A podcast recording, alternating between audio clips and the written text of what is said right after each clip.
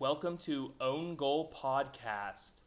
The date is June 16th, 2020. Soccer is back in full swing.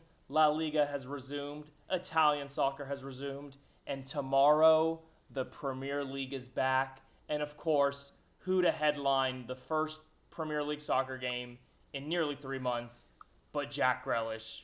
I am so excited to watch that hot man play. Yeah. I mean, versus a very surprising, probably surprising team of the season in Sheffield United, who are gunning for a top four spot, followed by who just doesn't love to see Manchester City and Pep Guardiola just bend Arsenal over and just give them a how do you do. Uh, yeah, we got a we got a, an exciting uh, slate of games to talk about, both uh, past uh, last week and, and looking forward to, to this week. But first, to the byline, it's in, it's an own goal. It's a gift. Well, he's almost done well to get that in because he's ahead of the near post. It's almost behind him. Sticks his left leg out. It almost hits his heel and goes straight into the bottom of the corner, bottom corner of the net. Gets ahead of the ball. It's the inside of his calf. Got no chance the keeper. Astonishing position to get I'm just gonna rip the band-aid on this one. Let's let's jump right into the Italian uh, Supercoppa. Uh, I'd like to give an NSFW I'll... warning. This is about to be like the scene in 40 Year Old Virgin where Steve Carell gets that hairy chest waxed. so going into this tie, I, I, think I was texting you. I was texting uh, some of our other friends. Milan were just going to get wrecked. Like I had no illusions of grandeur that Milan was going to pull out some miracle, uh, you know, tie, win, whatever they needed uh, to to move on. It just it wasn't in the cards. Uh, Juve are a vastly superior squad to what this Milan shit pile is and uh, Milan have struggled mightily this season when coming back from kind of breaks, uh, international breaks, uh, winter break, and now a three month hiatus. The cards just were not in the deck for for Milan, and I mean, uh, for those of you who are unaware, uh, Juventus did did not beat Milan, but on away goals due to the uh, bullshit penalty they were given in the previous fixture at San Siro did advance. Uh, but more importantly, shortly after another controversial, I don't know if it should have been awarded or not penalty uh, that CR7 surprisingly missed, uh, Ante Rebic of Milan flying Spartan kicked somebody on the Juventus squad uh, going for a ball and was rightfully red carded. Uh, I think 10 minutes into the game. So once that happened, I was like, well, I'm glad I'm glad I don't have to even try to believe in, in a miracle. Uh, but more importantly than what we saw from Milan, who's a, a, a mid-table team in this year's Serie A season, I was from a an attempted unbiased perspective concerned with what we saw out of Juventus. They looked like a team that had, doesn't have a shot in hell to compete for a Champions League title with how they played against this mediocre squad. They looked like as a collect nobody looked individually out of shape or anything like that, but as a team they almost looked like they were playing 20 pounds overweight. Very lackluster, very slow. The final product wasn't there. They just they just didn't seem like they were on the same page at all. They showed a lot of lot of rust.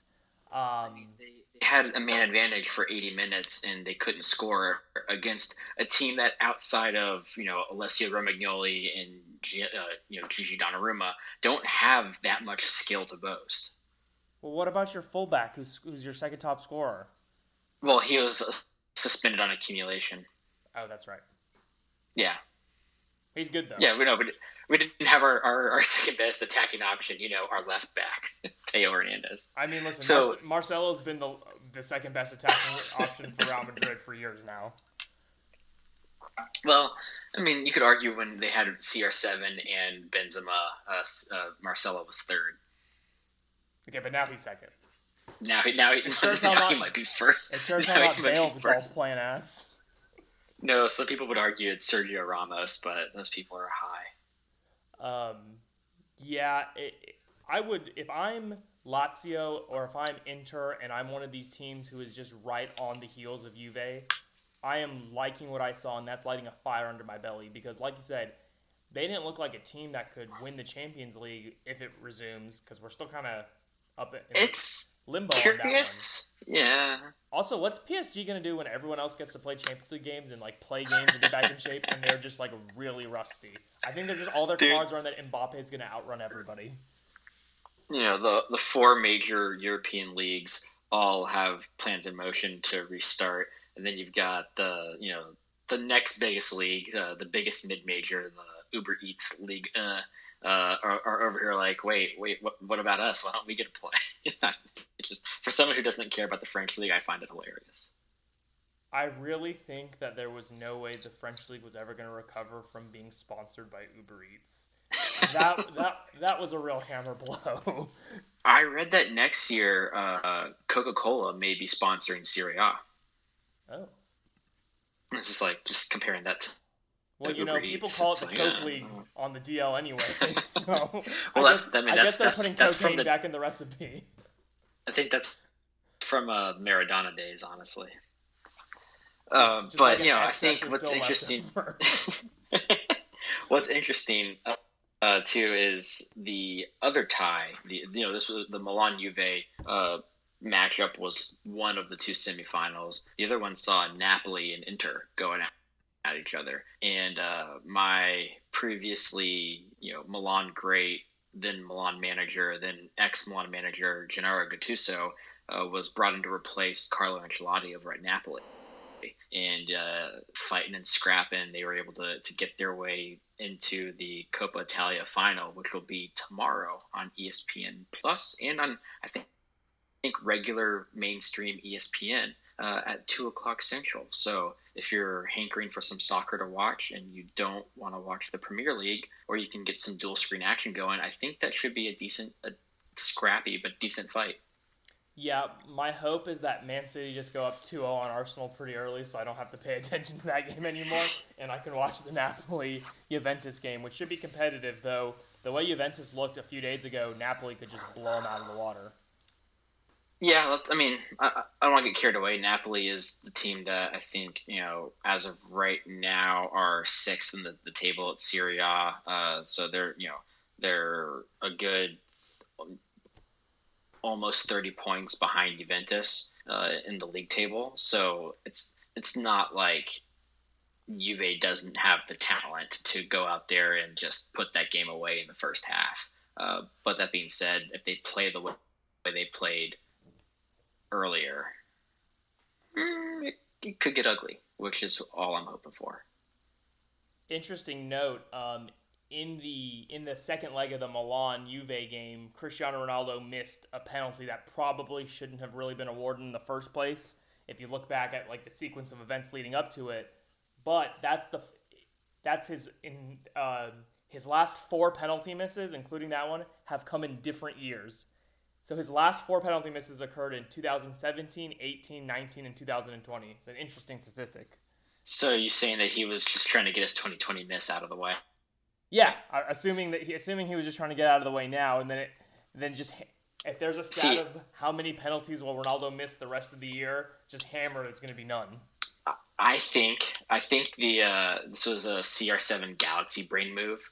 So uh, he actually uh, upper upper arm handled the ball in the event leading up to the handball that Right. VAR rewarded the penalty on, and then he misses the penalty, and then Milan clears it, and uh, Rebic goes after flying Spartan kick to volley that that clearance ball, and that's when he Spartan kicks the Juve defender in the chest.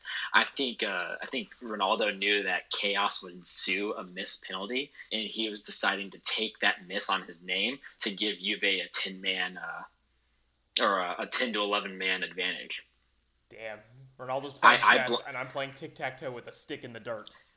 I want it to be clear that the red card was absolutely the right call, but I blame the ref for rewar- awarding that penalty, that soft, soft penalty, 10 minutes into the game, because that's what directly led to Rebic going all Karate Kid.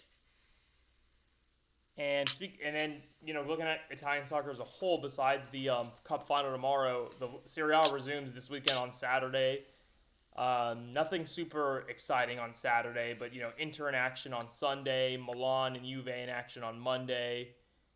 So um, you, you, can't, you can't put exciting and Milan in the same sentence uh, unless you have a time machine to take us back like half a decade or more, probably a full decade if we're being honest. So let's just let's not pander to me. You know, it's I know what you're doing. It's not cute.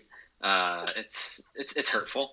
Uh, that being said, we got a couple things to keep an eye on. You know, we actually currently have a title fight. You know, you've got Juve sitting uh, on the lead at 63 points, but Lazio are right behind them on 62 points. And another interesting thing is Lazio have about an 11 point goal differential uh, lead over Juve.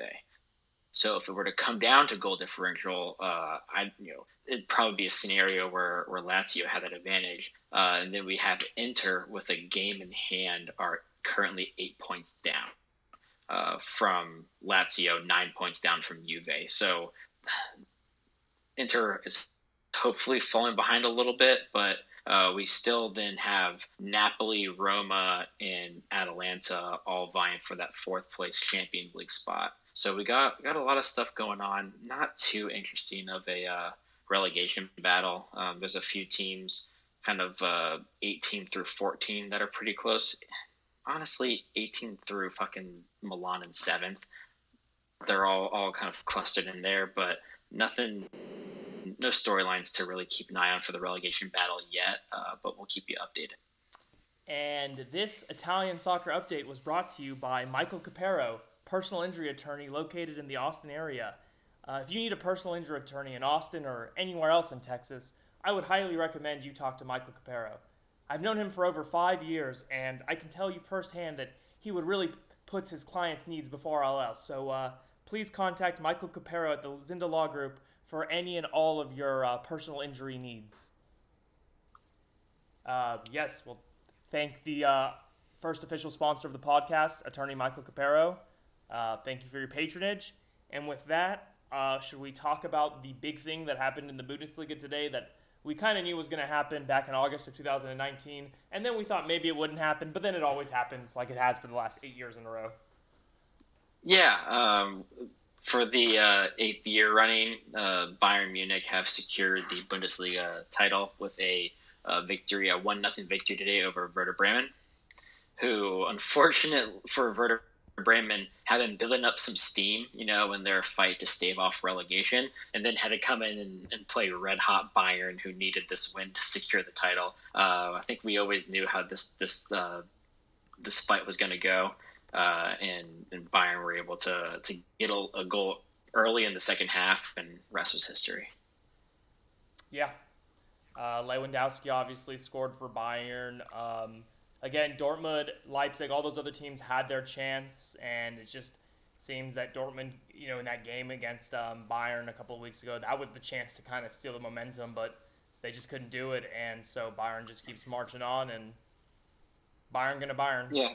So, so Donnie, we can you know finally stop talking about Bayern, which is the part of the Bundesliga season that we always look forward to. Honestly, actually, quick last uh, thing I do want to mention with Bayern is that Chris Richards, who in a very very early episode of the podcast, maybe one of the first three, I would say, we mentioned that he was part of the FC Dallas uh, youth program, and they had a setup deal with Bayern Munich, and he went there as part of that setup deal, and now he made, he was on the bench for the very first time, and now with them having the title on, I think he's going to get a lot of Bundesliga minutes, which is really exciting for a young U.S. center back to be getting some. Even if they're even if the season's already over, you're still playing Bundesliga competition. That's so awesome for him great his development. I wish, but I was really hoping Bayern after they got the first goal, we got a second or a third, so we could go in on in, in that game. But I think they were, you know, had to play it safe, and I get why they did that. But um, I did want to mention that really quick. Uh, so I just want to steer us still in the Bundesliga, but away from Bayern. What are some of the things or some of the reasons to still follow and watch the Bundesliga, you know, even though the title has already been secured? Well, you still have a pretty tight race for that top four spot. If you look at let's say assume Dortmund has such a far lead on everyone that they're going to probably be in the top four. Between Leipzig in third and Leverkusen in fifth, you have five points there. So between Leipzig, Mönchengladbach, and Leverkusen, one of those teams isn't going to make the top four. I think that's still something to work. Something something to keep in mind is uh, Mönchengladbach uh, has played their Tuesday Wednesday game today, so they sit two points above Leverkusen, three points below Leipzig, but both Leipzig and Leverkusen still have a game to play tomorrow. That is correct. Um, and then with those teams, you have a couple of young stars you're likely going to see leave their teams. For example, with Leipzig, it's no surprise that it's. I mean, everyone knows this point. Timo Werner is who's been on fire most of the season is going to be at Chelsea, and I think that's a really good signing for Chelsea. I'm surprised that he didn't go to Liverpool, um, but and then Leverkusen has their own young star who's had a great season. Kai Havertz. Havertz, who's getting interest from Premier League clubs, from Barcelona. You know the usual suspects there. So those are two guys who really with Kai oh, Havertz, and, if he has an impending transfer, he's going to want to finish the season strong. And let's not forget about Jadon Sancho up at Borussia Dortmund. You know, I know we skipped over them because they do have uh, a seven-point lead with a game in hand. I mean, nothing, we, nothing we haven't seen them choke away before. Yes, we've, we've seen them literally, I think, choke away a seven point lead on Bayern Munich last season. Uh, but with a game in hand, if I remember. With a game in hand, but this isn't this isn't to, to win the league, so there's significantly less pressure. Uh, so you got you know youngsters like Jadon Sancho. Uh, I, I think Erling Haaland will stay for at least another year or two because he just got there. But that's another youngster lighting it up who's definitely receiving attention from the Real Madrids and the bevy of Premier League teams that weren't able to get him from uh, uh, uh Real RB Salzburg. Uh, then you also have you know as as hopefully Dortmund pull away in the top four uh, chase, maybe they can give Gio Reyna a few more starts. He's gotten some 20 minute sub appearances, hasn't really impressed from like a, a, stats perspective, but hasn't looked like a chicken with his head cut off. It'd be fun to see him get a little more. And then you know me, I always have a soft spot for the losers, uh, so I'll be watching very closely this uh, relegation battle. Uh, we kind of mentioned before uh, and last or two weeks ago, last episode, Paderborn, they're done. They are uh, 11 points behind 15th, uh, which is where you'd have to be to not be in the playing game at all. They're eight points behind that 16th place, which is the the relegation promotion playoff game, uh, who currently is held by Fortuna Dusseldorf, and then right behind them, 17th place, tied with Dusseldorf, is Werder Bremen, who we all have a soft spot for. What's interesting, obviously, Werder played today, so Dusseldorf and Mainz, who are the two teams right above them, um, and it's a three point kind of gap between 17th and 15th. They both play tomorrow, but where Werder played Bayern Munich today, Dusseldorf, I believe. Dusseldorf play Leipzig, and uh, Mainz play Dortmund. So those are those are two games that I'd be very shocked if these uh, bottom feeders won. So I think we're going to be in a, a three point kind of uh, lock jam moving into next week or the weekend's fixtures, which is something to watch. One thing I'll add to that, you mentioned um, Jadon Sancho briefly. And we talked about Timo Werner making his move to Chelsea. We talked about the attention Kai Havertz is getting. It seems like a lot of people are expecting United and Dortmund to come to an agreement for Sancho to come to United. People, I've heard a lot of people are saying this is going to be like the Pogba transfer where it's going to happen. It's just, it may take a while. I don't know if it's going to happen. I don't really see what is attractive about Manchester United, other than the fact that he's English and maybe it's a club he supported as a kid. That's, I mean, as in every English child, in my opinion, at some point.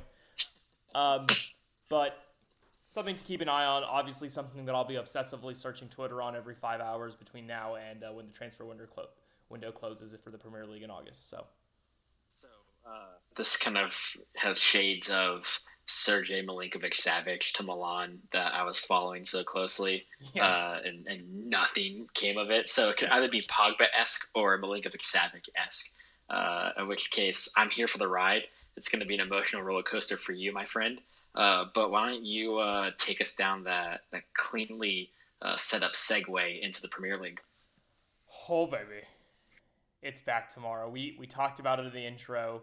What better way to kick things off than with Jack Grealish and Aston Villa, the best looking man Tasty. in the Premier League, versus surprise of the season, Sheffield United, who currently, as things stand, are in seventh place.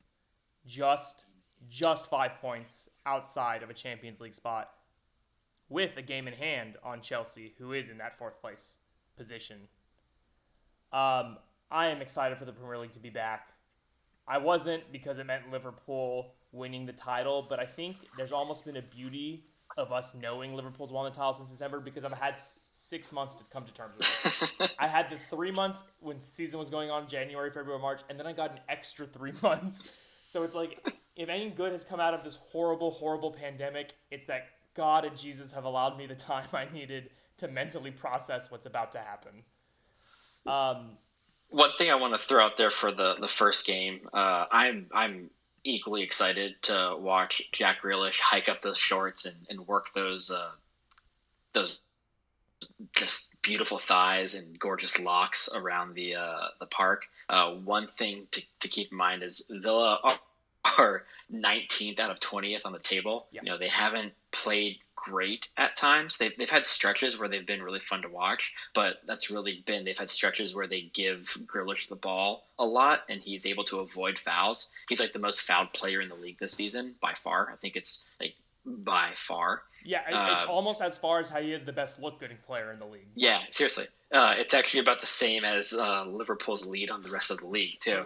Uh, but one thing that I think is, you know, these teams are going to be rusty, and a lot of times I think we've been seeing lately teams reverting to hero ball and, and relying on an individual talent to try to get them to score, and that's kind of not been the recipe for success.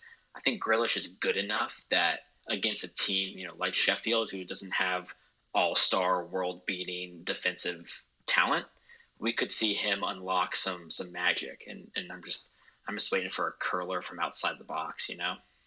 Ugh. And then obviously the next game that kicks things off is this is a Man City Arsenal game, and I guess this will make me go. I'm gonna go into the so Liverpool's won the league. Man City's gonna finish second. Whether they actually get to play in the Champions League next year, I think what's gonna happen is they're gonna come to a deal where their two year ban is they're gonna have a plea deal where it's just gonna be one year, and then the fifth place Premier League team gets to go to the Champions League, which could be really funny and mean to me, or really good if Man U can finish at least finish fifth. It's But- gonna be really fun. Funny. It's gonna be really funny when you know four teams go to uh, Champions League from the Premier League. One's obviously Liverpool, uh, and then Chelsea get a spot, and then the two others are Leicester and Sheffield or Wolverhampton. so let me get into that. Um, I'm gonna go ahead and say Leicester City are gonna finish in third. I hope so. I, I, I want I want them to be able to have you know a, a really good strong showing to show that like their their title season wasn't a pure fluke. You know, Yeah. obviously this doesn't even come close to compare, and they're 30 points behind uh, the current you know Liverpool who are going to win the title. But that being said, even though they've played an extra game over Man City, they're currently only four points behind them for second. So I'm, I'm, I'm just I want to see them close it strong, and I, I do want to see them hold on to a Champions League spot. I think they will finish in that third spot, so I'm not even gonna dive into them really in this analysis.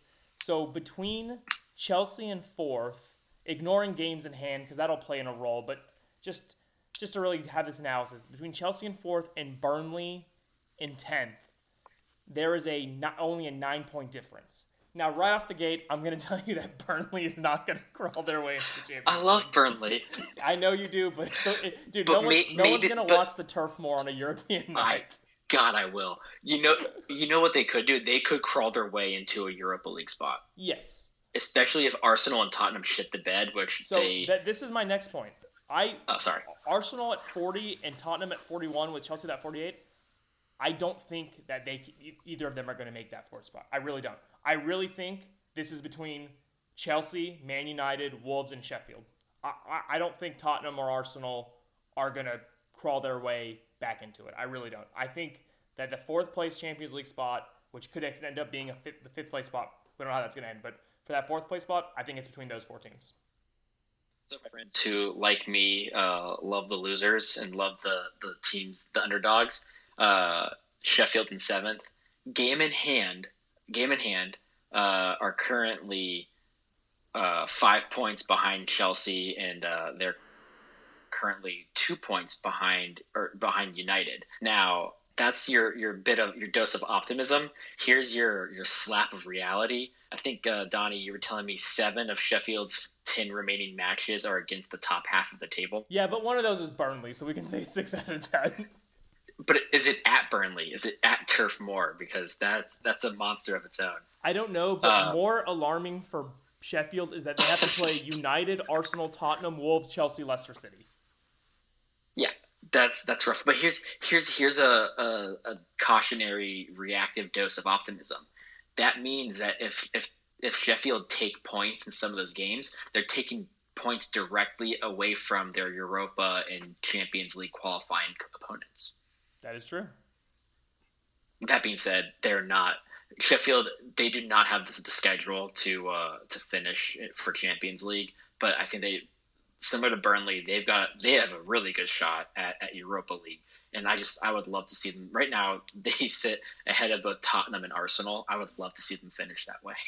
Now another team that's kind of like that underdog team is Wolves, and really their tough matches to finish the season are Sheffield, Chelsea, and Arsenal.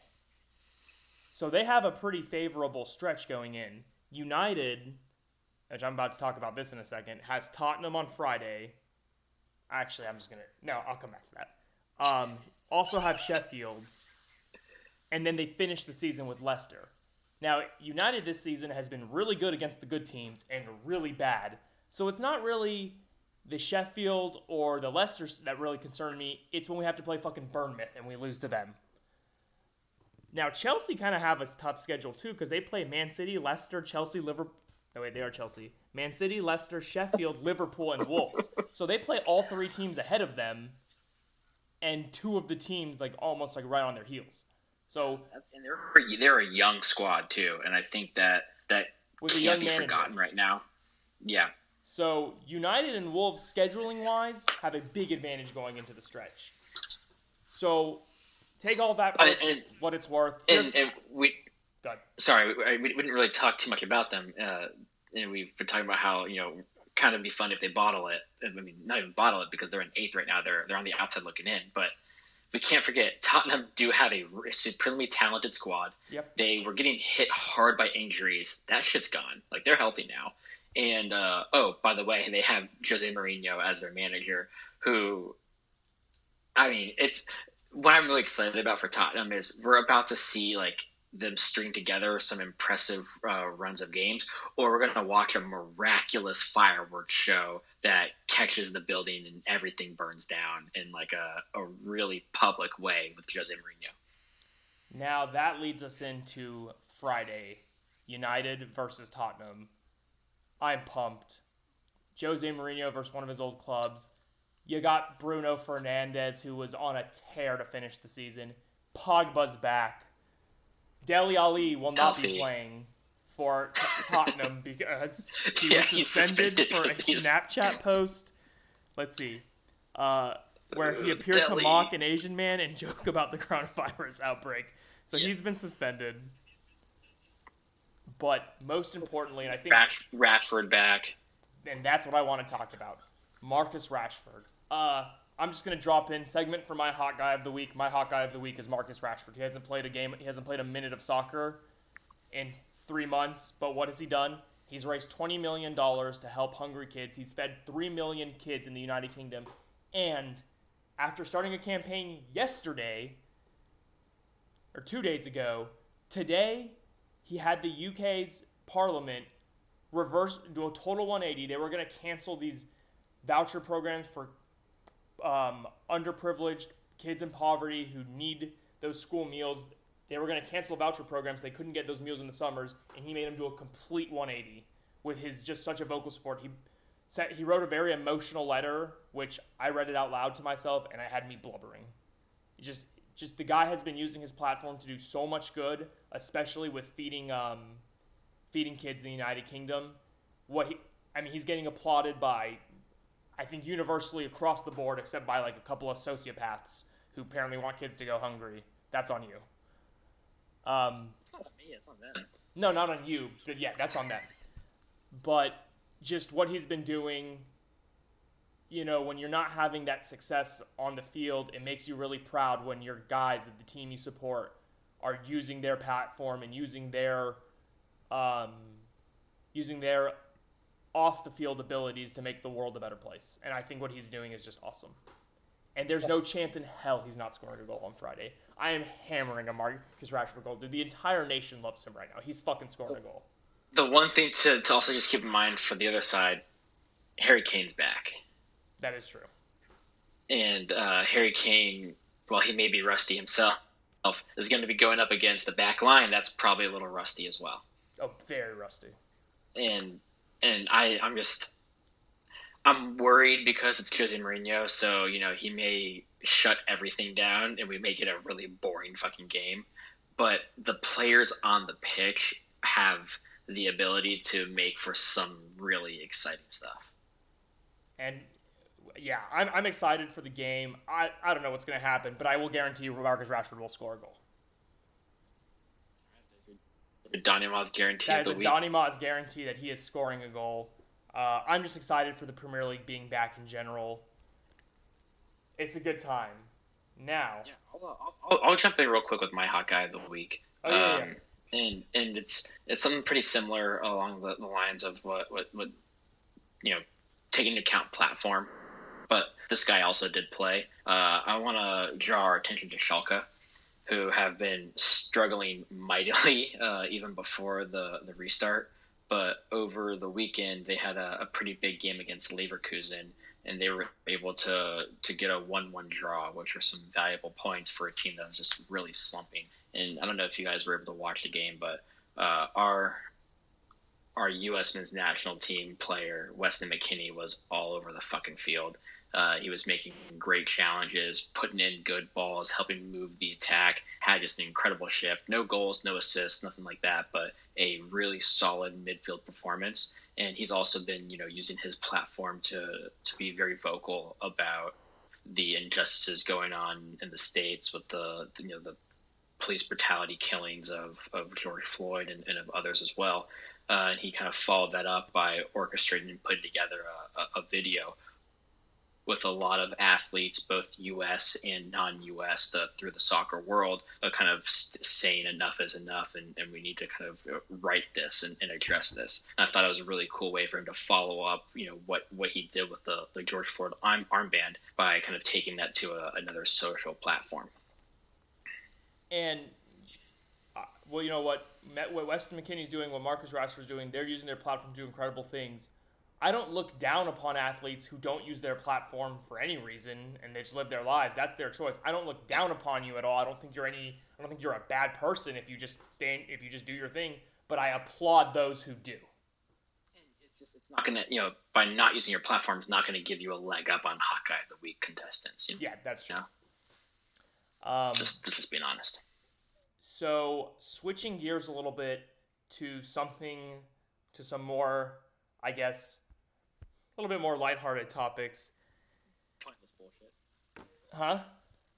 Pointless bullshit. Yeah, pointless bullshit. Um, this is a story. this is a headline coming from former Colombian international and Newcastle United soccer player Tino Asprilla. And he talked about a hat trick that he scored in a 1996 World Cup qualifier for Colombia.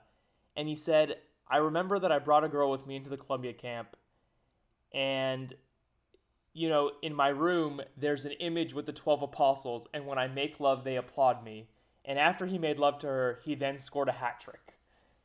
And just the fact that he has the 12 apostles applauding him after sex is just. I'm just saying, I him, mean, him I- and Kyle Walker hang out in the same circles. Oh, for sure, for sure. Um, they have a lot of leather in their wardrobe. A lot. You know, that's. I just I don't. How many times though has did he quote unquote make love and then not score goals? You know, afterwards. Like, I I just. I don't know. I don't know what I'm grasping at straws to, to think about anything other than the fact that this guy has like a religious a photo that he likes to think about probably before, during, and after he copulates. I'm just I'm uncomfortable. I don't like how you why you do these things to me, Donnie. Says the man who, when I sent him the link to the story, replied to me in all caps, "content." I mean, it is content. It's just content that I know you are going to enjoy discussing a lot more than I will. Hey, listen, man. I'm just trying to. I'm just trying to pay the bills around here. Not with this podcast. uh, the new sponsor yeah. has gone to my head already. Seriously. Um, so I know we were kind of uh, talking about doing some other pointless bullshit uh, in lieu of real content, and something that we were thinking about. And, and Donnie, this was kind of your brainchild, so I guess I'll open up to you. But we have a little bit of a, not really a recurring segment, but uh, something that we we put together this week. Yeah, we uh we talked about putting together an a, like a team of eleven players that we just loved. They they don't have to be the best player there's just a couple of rules. One, you just got to love them. You got to love that player for whatever reason. You know, probably a lot of these guys we grew up with watching in some capacity. And the players couldn't play for me. None of the players could play for Man U. For Eric, none of the players could play for AC Milan. And for both of us, none of the players could play for the U.S. men's national team. But, you know, eh, we all have these players who don't play for our team that we kind of love for whatever random weird reason. And, you know, Eric and I, like, we talk about a couple of players that we really love who have no connections to Man U or Milan or the U.S. national team. So we thought it'd be fun to kind of put together a best 11. And how do you want to present this? Yeah, I, I think we go, obviously, position by position trading off. Okay. I figure why don't we start with the goalkeeper and then work our way up the field? That makes sense. Um, so I think first was we should share what formation we each picked. Uh, I went with a 4 4 2. Um, I was starting with a base four four three and not four four three three, and then it's because really cool. there were certain to get an extra player because there are certain players that I wanted to have, I had to adjust my form my formation a little bit uh, to drop a striker and add a midfielder. That makes sense. I went with a four two one three. Um, I think that just shows my affinity for attacking players, but um, yeah. And before we get into this, just kind of the criteria that I was really using because, like, obviously, you guys who have been listening to this podcast know we put some time, but not a lot of time into these things. Um, I was really looking at players that stood out to me generally during World Cup cycles because those are the guys that I think I fall in love with the easiest are the ones that impress during during a World Cup and and then kind of some of them I only only see or watch during World Cups. Others I'll, I'll follow beyond that. Uh, you're going to get a lot of recency bias in these. Uh, you're going to hear names that a lot of which are still playing or were playing very recently. Um, four of my guys have won the World Cup, but on the other end, one of my guys is objectively a terrible soccer player. it's Andy Carroll. You put Andy Carroll on your fucking lineup, didn't you? in this lineup, Andy Carroll would score would be a game a, goal a game player. In this lineup. All right, all right. Uh, do you want to kick us off with your goalkeeper?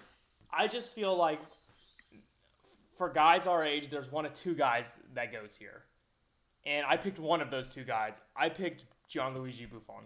Okay, I was. I, I had a hard time picking, um, you know, a lifelong Juventus player, you know, Juventus player. I just I, I couldn't do it. I was I was also thinking about putting Iker Casillas on there. That was that's was the, the, other guy, guy I was referring to. I actually ended up not going that route though, because there were for too long of his you know Spain career. I was pulling for him to lose because Spain were at the top. Um, so I did I did pick a another Real Madrid goalie, somebody that you and I have talked about oh. not getting nearly enough respect He's a CONCACAF U.S. rival, the the only one I could put on here. But I've always respected and been a fan of Keylor Navas, and and that so like I, I, I like watching him play. He's a solid solid keeper um, who just gets screwed over by manager preference wanting their their guy in, in the, the, between the posts. And I I've always liked watching him play, and, and when Costa Rica has done well, it's not in World Cups. It's not like when Mexico does okay and pisses me off. I'm, I'm, I'm generally happy to see them kind of advancing their game and, and bring a little more respect to the area. Uh, and, and all those times it's really been because Navas has been the stalwart between the posts. Yeah. Um, I get why you couldn't pick Buffon being like a Juve based almost lifer. I picked him because of not just his talent and skill, his class, his charisma, yeah. like his his professionalism. The fact that Juventus got relegated, like if Man City got relegated, not a single player of that starting eleven stays. Not a and Pep is gone too.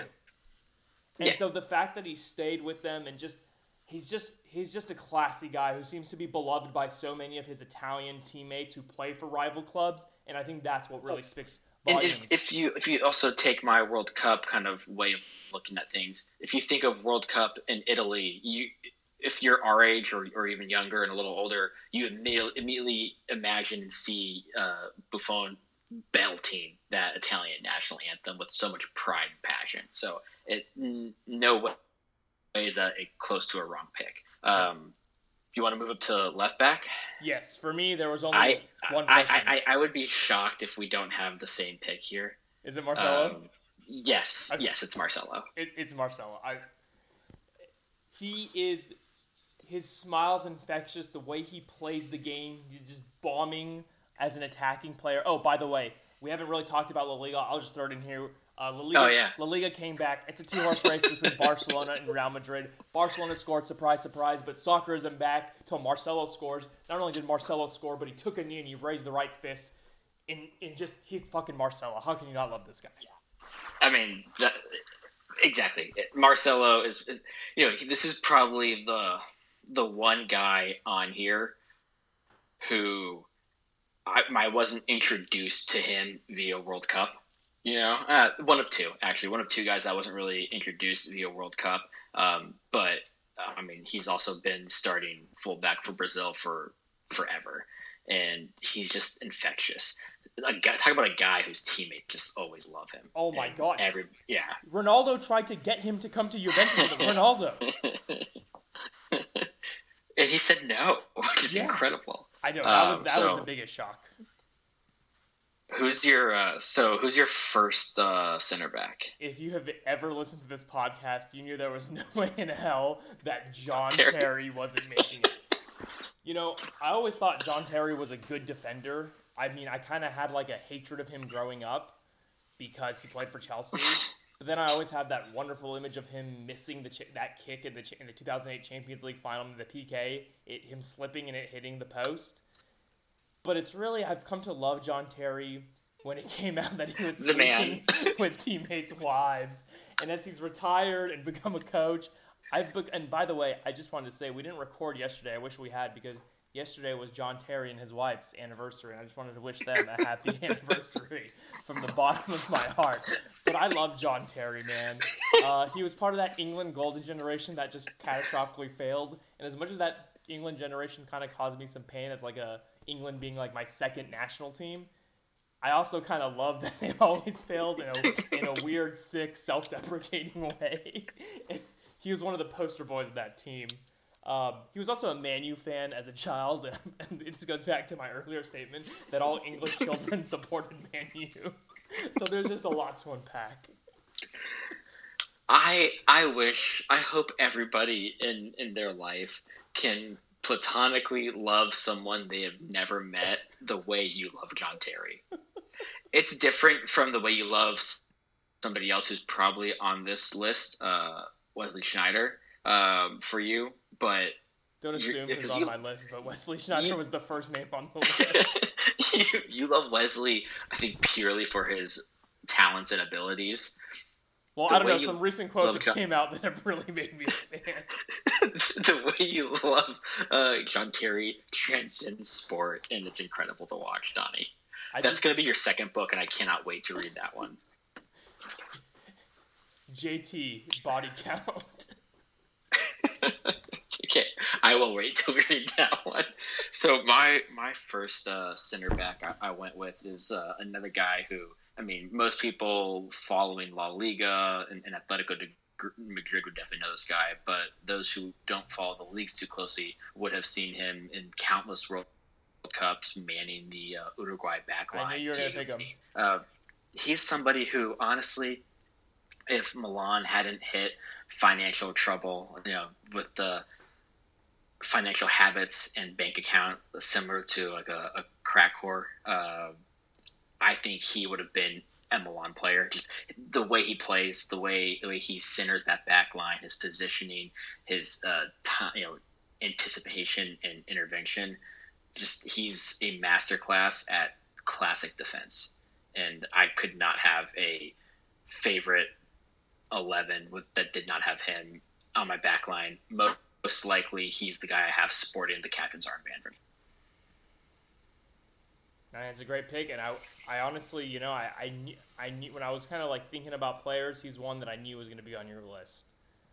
Um, my next center back is a guy you wouldn't have been able to pick, but I could, and again, very similar to Buffon. This is a guy who embodies class, professionalism, talent. He's a guy who you would want on your team, who everyone has always loved playing for him, and he's a, everywhere he's been, he's been a leader, and it's Thiago Silva. Oh, I love that. I love him so much. Like you just, I'm surprised that I had two Brazilians on my. Actually, I have other Brazilians. There was a time where I had an entire backline of Brazilians. So here's the problem for me. Except I was looking, I was looking for like Brazilian players to put on my list, and with the exception of like Marcelo, really all the other Brazilians that I love so much all played in Milan. Yeah. Um, but I, I think you're. I think Thiago Silva is a fantastic pick. I mean, uh, incredible combination of skill, athleticism, and uh, class. Just, nobody has a, nobody has a bad word to say about him.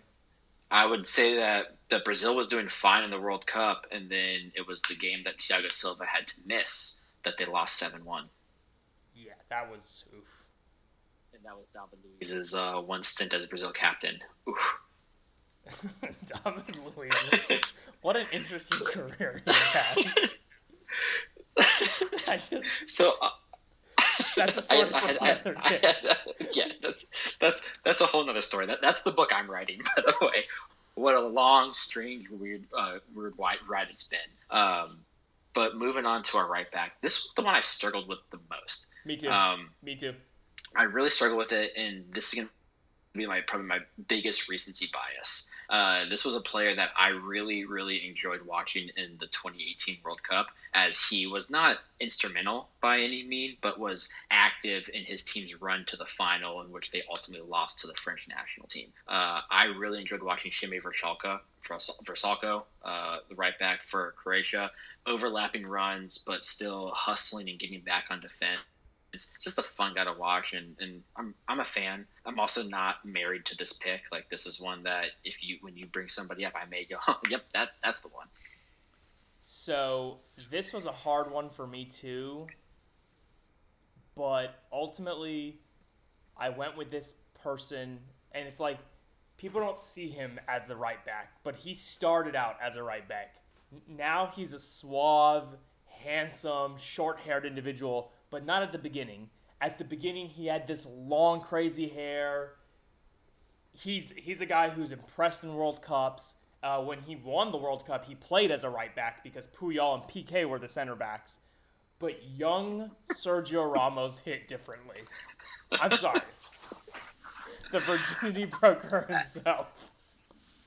So I, I thought I also I, I was like, could I fit Sergio Ramos in here? But also I skipped one of my center backs and went straight to, to Oh, right back. did. So I'm gonna I'm gonna work my way back here. Um, but I, I thought about uh, Sergio Ramos, but he just he's he, he embraced too heavily the dark arts, and and I I can't I, I can't accept that. I can't love that. What I'm talking, but see, I'm very specific here. On my list, it says young, long-haired Sergio Ramos. It's a the hair. It was a different person back then. I'm talking about when he was a young buck, just the fucking flow of Thor, just bombing on the right side for Sevilla and then for Real Madrid. Played. Remember, so young as at Real Madrid he was signed, he played with Zinedine Zidane. Mm-hmm. Just young Sergio Ramos was just like I love that guy. The way he played, the aggression, the passion, the fucking hair. I don't know what it is about him that I love, but like from the 2008 Euro, I remember just thinking like, this guy is fucking awesome. There's just something about him, and I, I still, I still, the Sergio Ramos is still a player that I don't dislike by any means. Whose game I appreciate. I mean, he is aggressive. He doesn't embrace his dark arts, but when he had that, when he was that fullback with that long hair, man, I don't know. I, I loved him. Yeah, I really loved so that's, uh. I think that's fair. Uh, yeah, and, and like I'm not I'm never going to begrudge somebody for, for picking a player like that, but that's just why he was a non-starter for me. Uh, to backtrack and, and fill my empty center back spot, um, this was someone who's who's playing right now and really I think hitting the peak of his of his uh, abilities. a lot of Premier League teams have been going after him, especially uh, like Pep, who always wants a center back, has been going after this guy for the last I think year or two. Uh, I'm talking about Koulibaly, who plies his trade as center back for uh, Napoli and, and is uh, was on the Senegalese uh, World Cup squad and played. You know, he's he's just a well-rounded, uh, physically impressive but technically gifted center back who I'm just excited to watch. You know, if he does make the move from Napoli over uh, to the Premier League, you know, I hope he goes to a team that I can be happy watching him play for. Uh, but he's so good that if he does make that move, he's probably going to one of the top teams. Yeah. All right. Uh, do you want to intro, intro your first midfielder? Yeah. So um, you know, I I'm gonna take this. Oh, I did a four four two, right? So I kind of got two more attacking wing based midfielders and then two more central uh, minded midfielders. So I'm going to start us in the center. Okay. And this is somebody who you and I have salivated over for since the podcast began. Uh, you know, he, I believe, his insertion into the starting lineup in the 2014 World Cup is the reason why Germany was able to to make that run. They were struggling the first two matches, and uh, it wasn't until uh, they Jurgen Löw put in Toni Kroos that they really hit their stride and, and connected. And uh, he is one of two Germans I have on my lineup in, in my my favorite lineup. Uh, but I just think you know Toni Kroos, that metronome who's able to set the pace, distribute the ball, has incredible vision, and is never out of place. I think it's a great pick, and someone who uh, on a similar who played with him in that midfield, and a fullback, of course and a, and, and just a, just guy, you know, really maybe one of the first fullbacks who was. Re- who has really marred this trend of great fullbacks being able to like being like, oh man, this guy's so good. I want him in the middle of the field because he knew everything. Further up the field, yep. Philipp Lahm. Yeah, I mean, you gotta love Philipp yeah, Lahm. Yeah. The, you, for me, for me, I could have picked one of four German midfielders. Honestly, I I went Toni Kroos. I had I had a, a I left out my boy Bastian Schweinsteiger, who you weren't allowed to pick. No, because, I would like, have picked his, him if like, I could. Six month stint with United. Um, I, I, and then you know I also I know you you love this guy. Michael Ballack was a, Oh, was a guy. Michael that, Ballack was written down on my list, and then at the last second, I changed it to Philipp Lahm. and, and, then, and then Lahm. So you got Kroos, Lahm, Ballack, and, and Schweinsteiger. I think there's there's a permutation of of my roster where I almost had Lahm at right back in, in my all uh, my all roster. Like I had him, I deleted him, and I put for Vrsaljko just because I don't know. I didn't want to go too German. That just that just feels wrong. No, I feel you. Who uh, who'd you have partnered with Lahm? Partner with Lahm is a guy who I have respected so much. He was so loyal to one club in Italy. Um, just an absolute warrior of a player. I think a guy who has a lot of respect. I mean, just n- had so many opportunities to go to different clubs, and I was really torn between him and his teammate, who has all the same qualities in terms of loyalty. But the, my attack was just too stacked. Like I just had to go with my attackers. But Daniele De Rossi, man. Yeah. I mean, the what a perfect guy to pair with a, the silky Pirlo. You, you you pair the silk with the steel of De Rossi, the guy who will get, give you that yellow card challenge you need, who could still make a pass, and if he needs to hit a belter for you, he can scream one. And he's also the guy that if, you know, red cards or injuries came into play around the pitch, you could slide him back into a center back position. Or you could move him around the pitch mid game, which occasionally would happen. You know, his versatility, while he was never a goal scorer and never be a goal scorer, he was able to plug holes wherever needed real time. Uh, I mean, I think yeah, I, I, I actually didn't include a single Italian on this list just because similar to how England was is your kind of secondary, you know, European based uh, national team you pull for, mine is Italy. Yeah. And and I just you know it would have been too easy to just plug this with you know Antonio Di Natale, uh, Francesco Totti, Luca Toni, right? I could have done that whole that whole thing, but this is so I, I once again you know my guy that I have here, I, I originally had De Rossi in here, but I was like, fuck it, let's go all out attacking. So my other like central-ish midfield role, I've got Xherdan Shaqiri, the fucking cube, You love double eagle. You love that guy.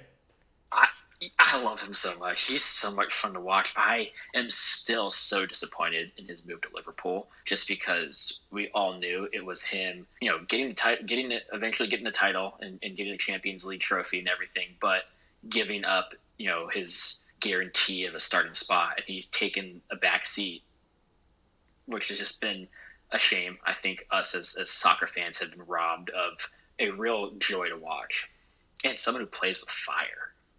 Absolutely.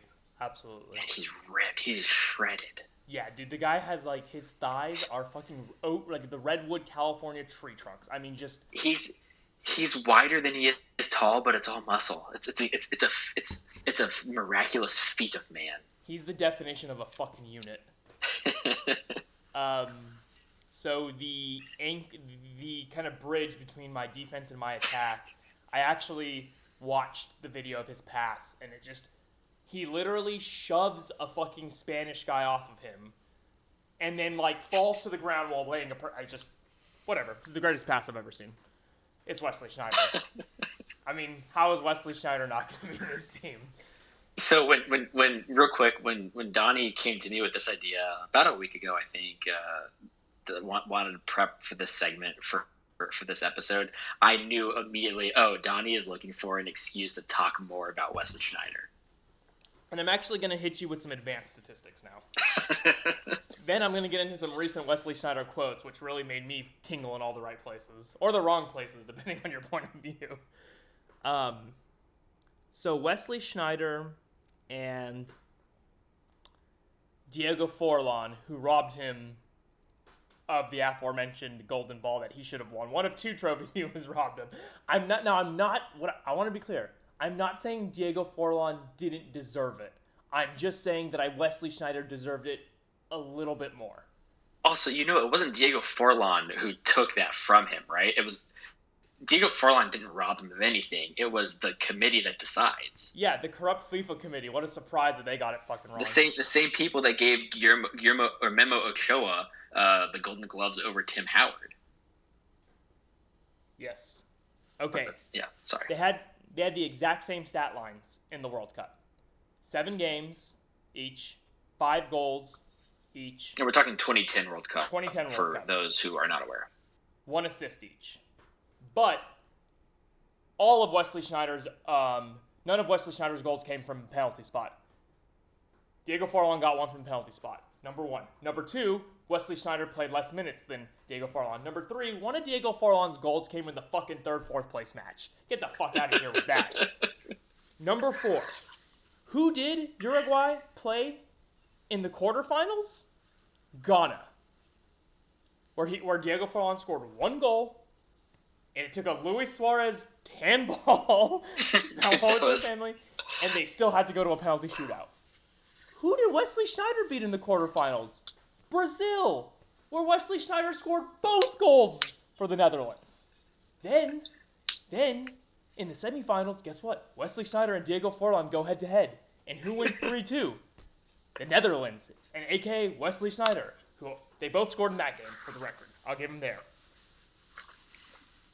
I think based on a combination of no penalty goal, strength of schedule, the head-to-head matchup victory, just the sh- the ridicule that should be put on the third, fourth place match, and the fact that if Ar- if Arjen Robben scores that goal, Wesley Sneijder wins the gold- golden ball. He wins the Ballon d'Or, maybe. He, yeah, and that's now Yeah. segueing me to the Ballon d'Or. So that was that. You're welcome. That was that. Who does Inter Milan have to beat head to head to win the Champions League that year? Ah, yes, Messi and his cronies. And they do. And who's a pivotal part of that Inter Milan team? Wesley Sneijder. And apparently, according to Wesley Sneijder, people still, people who aren't me, because I've never seen him, but crazy people like me come up to him and say he should have won the Ballon d'Or in 2010. And he says he doesn't care. He's ha- he'd have rather won the Champions League. No, Wesley Sneijder, fuck you. You should care because I care this much. Dude, I think he does care. I think he's just trying to like rationalize it now that he can't do anything about it. He definitely cares. Oh, absolutely. How could you not fucking care? You deserved it. Last point I'm gonna make is that Wesley Sneijder said that if he had tried harder, he could have been as good as Messi and Ronaldo, and I'm just gonna leave it at that. Uh, Wesley Sneijder was absolutely going to the team. This is a guy who I wanted to be transferred to Man U every summer between 2008 and 2012. For four years, I wanted this man, and I never got him. I love him. I think 2010 he had one of the best years a midfielder has ever had personally in terms of what he did, and he got very little individual recognition from it. I mean, everybody recognizes it, but he didn't get the awards he deserved. And okay, I'm good. So uh, I think maybe I'll take the next. Uh, I'll, I'll, I'll go through my next player to give Yes. you some time to I'm gonna, decompress. I'm gonna go take my heart pills now. So I'm I'm moving I'm moving us up um, now more to my like attacking wings, eh, midfield forward kind of like amalgamation. And uh, speaking of somebody who every summer you hoped would would make a move over to United, this was a guy that there were never anything more than small small rumors, if that. But I just ever since watching him break through uh, the World Cup stage with Colombia, I was always just hoped and hoped that James Rodriguez could make his way over to Milan. Uh, hasn't happened. Definitely isn't going to happen now that we're a shit show. But this is a guy that's just always been fun to watch, especially when he wears the Colombia jersey. I mean, you know, the way everything flows through him from an attacking sense, whether it's a build-up play or a, a break on you know on the counter, uh, his speed, his ability on the ball, and his composure to take the shots. Just someone who I I just I love watching. The kids, the kid is fun. Why don't you give your next um, winger to? Then we can. Then I'll, I'll give my first forward. Okay, yeah. The uh, so on, on the other side, uh, this is somebody who breaks my heart. He he was playing incredibly. He was in line to be on that 2014 Germany uh, World Cup squad. Um, I it just makes me sad thinking that he doesn't get a World Cup medal. Uh, Marco Reus. I mean, this That's is a guy boy. who That's your boy. that's my boy. This is somebody who just watching him is so much fun to watch. He's electric. He's so fast. He's got great vision. He's composed on the ball. He's clinical in his finish. The problem is he's made of paper. Like this kid cannot stay healthy, and it's cost him so many games. You know, at the club level, it's cost him a spot on a World Cup winning team, and you know he definitely I think he would have been in line to, to get some serious playing time on that roster. But even if he even if he would have been on the bench, you know, he they would have won that World Cup still with him. And it just, I'm, I'm I'm gutted. I'm gutted for Marco Reus, but he's just so much fun to watch. And the fact that he's still at Dortmund, he's a guy that I can always pull for. You know, he's not a sellout. I respect the shit out of that. No, the dude is incredibly loyal, and I think I knew I, I knew Reus was going to be in there in some capacity. He's like one of the other ones that I was pretty confident you'd pick, and I think that's a great selection. Um, so moving to my three attackers, uh, I'm gonna get so I'm so it's like a these guys are interchangeable ish, but it's one guy's really in the center and guy on his right and his left. I'll go with the guy on his right, Brazilian Ronaldo, aka Fat. Ronaldo. I, I knew this was coming. Who I was not eligible to pick You're for my roster. In his, Yeah. hef- in his he heftier donned- days, he played for He donned the 99. Um, I mean, this is like one of the first people who I ever watched. I mean, as a little kid, I remember I was nine years old during the 02 World Cup, and he just, I mean, lit it up. I mean, Just clearly better than everybody else on the field. he's so good. He he could score any way. He was strong. He had a powerful shot. He could head the ball. I mean, He was quick. He was quick. He was just, I mean, they call him El Phenom.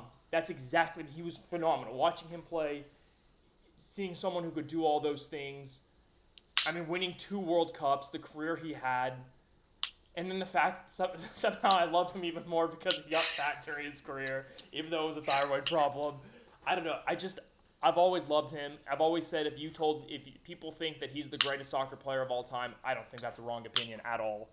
Also, how has the Brazilian national team done since he left the stage? Hot garbage.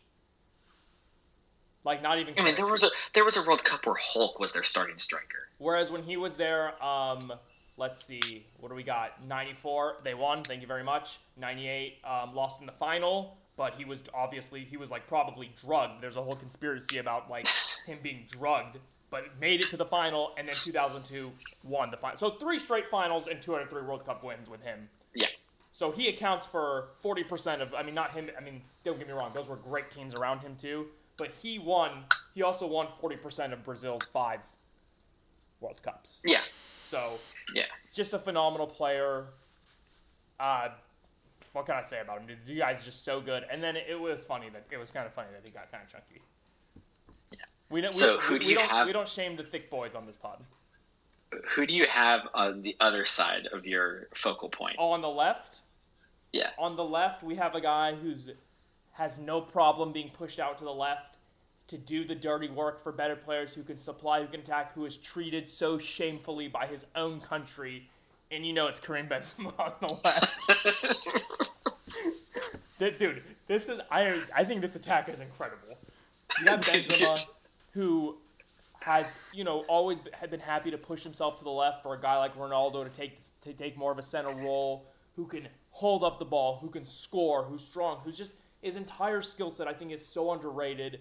I think it's criminal that we don't get to see him with that Well, stacked France squad, Well, almost it's like his own criminal. criminal It's, it's criminal that keeps him out of it. blackmailing Valbuena. But I love Benzema. I still haven't watched that documentary. I need to, but I love Karim Benzema. Maybe because So- maybe because of the whole sex tape thing as well. I I think it's partly because of the of the blackmail that got you on the Benzema train in the first place. I really think it is, and that that's due for some sort of analysis, but but that's not this podcast. Uh, so I don't think you'll you'll guess my two uh, picks for for forward, um, but I'm gonna lead off with the one that's gonna piss you off the most. It, I, I'm bringing us back to that 2010 World Cup and I was just mesmerized watching the long bomber Diego Forlan.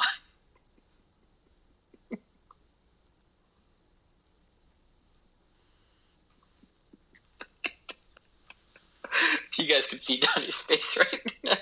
He's he's contemplating dissolving the podcast entirely right this second. You, I and you know what, Eric? That's why they call you the gaffer.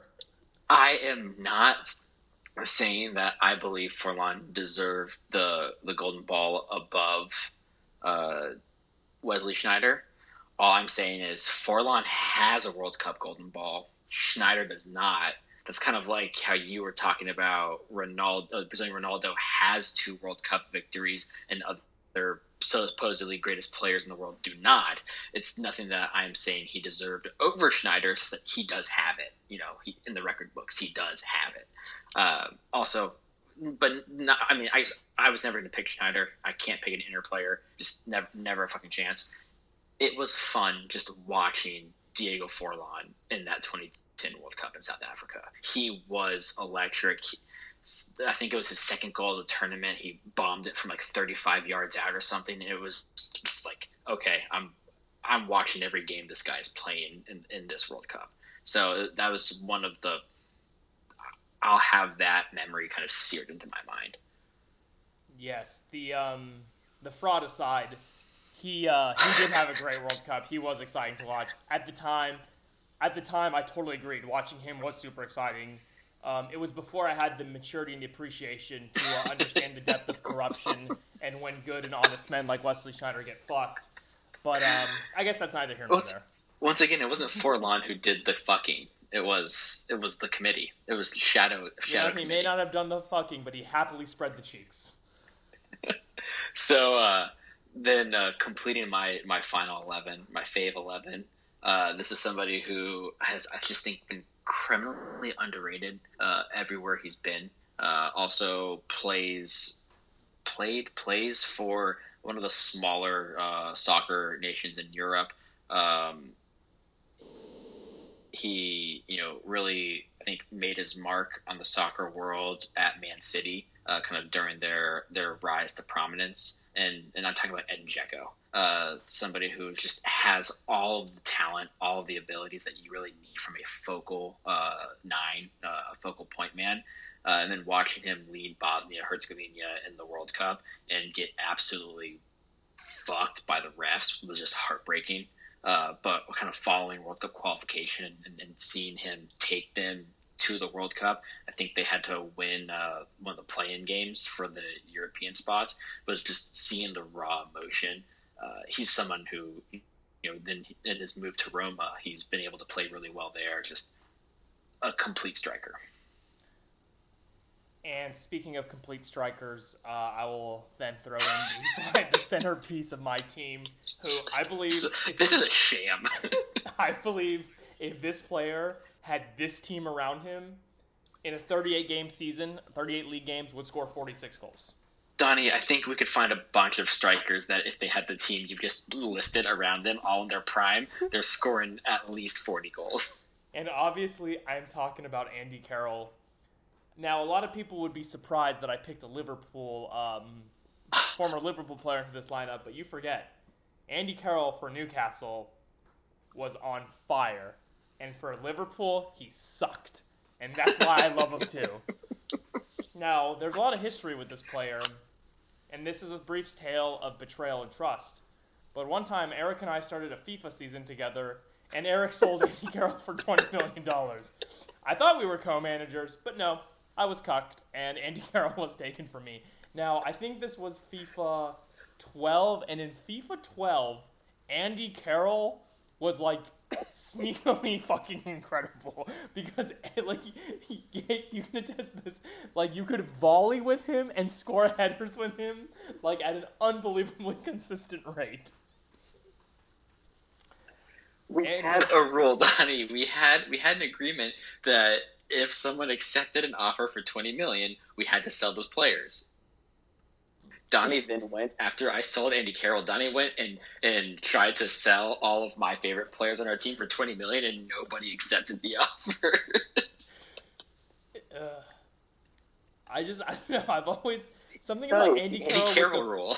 with the fucking ponytail and the earring, looking like in the Newcastle kit, looking like a motherfucking pirate. I don't know, man when he had those couple that, that first that champ that season he got him promoted from the championship in that first season back in the Premier League, there was just something about that guy where I was always excited to like watch Newcastle play, which is a sentence I usually don't say very often. um, but you know, I always got to throw in like my one little kind of guy I kind of love, even though objectively he is by far and away the worst player of our combined teams. like it's by far and away he's the worst player but I have an affinity towards him. I can't help it. Honestly, I haven't opened that. I can slot him in as my right back. He's so gangly.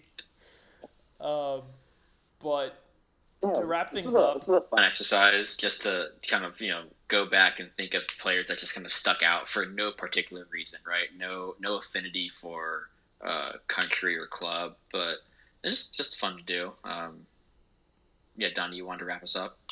Yeah, I just want to say, you know, these are players that um, helped us fall in love with the game, and you know, there's something to be said about that. Like, w- at the end of the day, especially when you're a kid, all that matters is just loving the game. Yeah, and uh, really appreciate you guys, you know, hopping on for another episode. Please, uh, you know, rate and subscribe. Uh, you can email us at ungopod at gmail.com. You can hit us up on, on the, the Twitter at ungopod. We'd love to hear some of your feedback, some of your questions, maybe things that you're curious about or excited for with the, the restarts of all these leagues underway. You know, we'd really love to, to increase uh, you know, we could bring back mailbag for douchebags if we ever get some emails. All I'm getting are ads from from uh, SoundCloud, and I'm not about to read those. Yeah. So uh, again, thanks for joining us. We'll talk to you. We'll talk to you in a couple of weeks. Bye. I was sitting wishing in this barren desert wasteland all alone. Hoping that mirages were in some type of scene I've come to know. She whispered closely, told me this is all that we could ever be. None of me would be the enemy and destroy our destiny. Cause our love is a battlefield, and I'm a soldier made of steel, and I'll fight until the end. Shallow wounds always mend, oh no.